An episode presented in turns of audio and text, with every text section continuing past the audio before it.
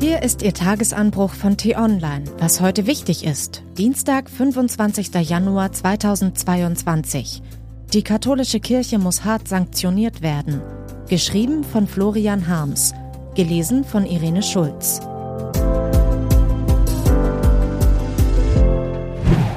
Die härteste Strafe. Glaube kann etwas Wundervolles sein. Er spendet Hoffnung, Trost und Vertrauen. Zerstörtes Vertrauen hingegen kann furchtbar sein.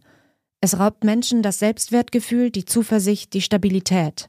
Wie katholische Würdenträger mit dem systematischen sexuellen Missbrauch in ihrer Kirche umgehen, ist unfassbar. Jahrzehntelang haben sie die Verbrechen an Kindern verheimlicht und die Aufklärung behindert. Die Komplizenschaft reicht bis hinauf an die Spitze der Kirchenhierarchie, das steht spätestens jetzt fest, nachdem sich der emeritierte Papst Benedikt XVI. als Lügner geoutet hat. Josef Ratzinger ist keine geistliche Autorität mehr. Er ist Mittäter in einem riesigen Verbrechenskomplex. In dem Kirchenfürsten wie er Täter jahrelang deckten, verlängerten sie das Leid der Opfer und trugen dazu bei, dass weitere Taten geschehen konnten. Die Kirche erweist sich seit Jahren als unfähig, die Verbrechen ihrer Amtsträger konsequent aufzuklären, Bewegung kommt nur auf Druck von außen oder von obrigkeitskritischen Katholiken zustande. Deshalb müssen die Altmännernetzwerke in der Kirche entmachtet werden, und das kann nur der Staat durchsetzen. Die katholische Kirche muss ihren Status als Körperschaft des öffentlichen Rechts mit eigener Gerichtsbarkeit verlieren. Die Aufklärung aller Straftaten gehört vollständig in die Hände von Staatsanwälten und Polizisten.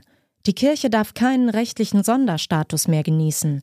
Das ist schwierig, weil dafür der Grundgesetzartikel 140 geändert werden muss, aber es kann gehen.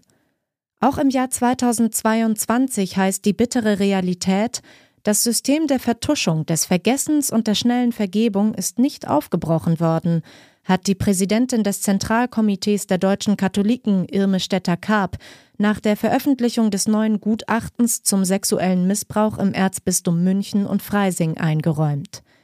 Dieser skandalöse Zustand wird so lange bestehen bleiben, bis der Staat endlich eingreift. Das sollte er jetzt tun. Es ist höchste Zeit.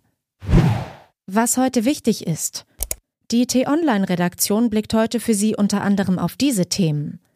PCR-Tests für den verlässlichen Nachweis des Coronavirus gibt es nun nur noch für wenige Bürger.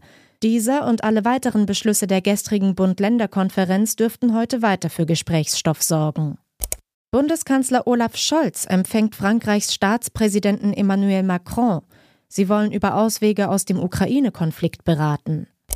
Und die Marktforschungsagentur Rheingold stellt eine Studie zum Geschichtsverständnis vor.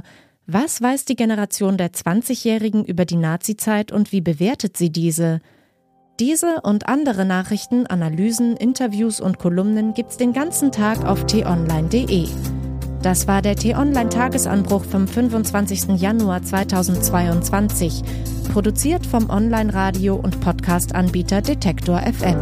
Immer auch zum Anhören auf t-online.de-tagesanbruch.